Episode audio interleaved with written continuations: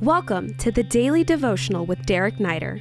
Thanks for joining us as he walks us through the pages of Scripture with a daily word of insight and encouragement. Yeah, right behind me is the church at Gethsemane, and um, obviously, you know, that means that I'm right at the bottom of the Mount of Olives and in the Kidron Valley. So behind me, if you go, if you look all the way to the top, is the Mount of Olives, and then before me is the Temple Mount. To my right is the Garden of Gethsemane, or the area where they think the Garden of Gethsemane would have been.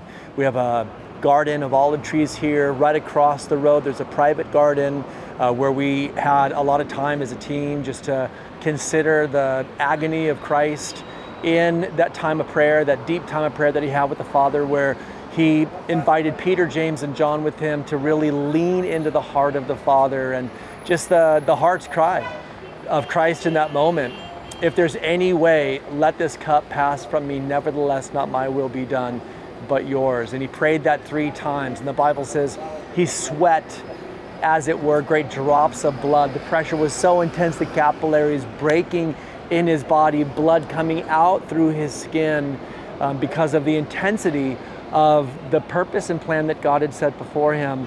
And that, that was the cup. You know, what was the question really is what was the cup? Well, the cup was the purpose of God, that Christ would be the one who would make atonement for the sin of all of humanity.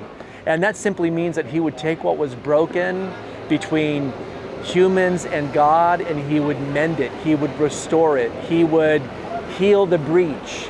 He would rescue people from their lostness. He would provide atonement.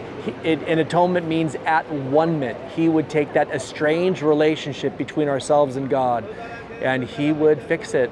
And this is exactly what he did. He did it in the sense of penal substitution, which means he paid the price as a sacrifice.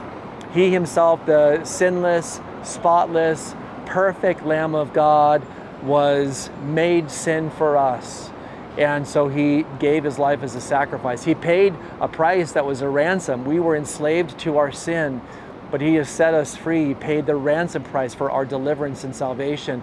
And now he is a, an advocate for us. We have one who stands on our behalf, one who intercedes for us and declares to the Father that because of our faith in him, we are righteous. All of this was going through the heart and the mind of Christ here at the Garden of Gethsemane, which means oil press.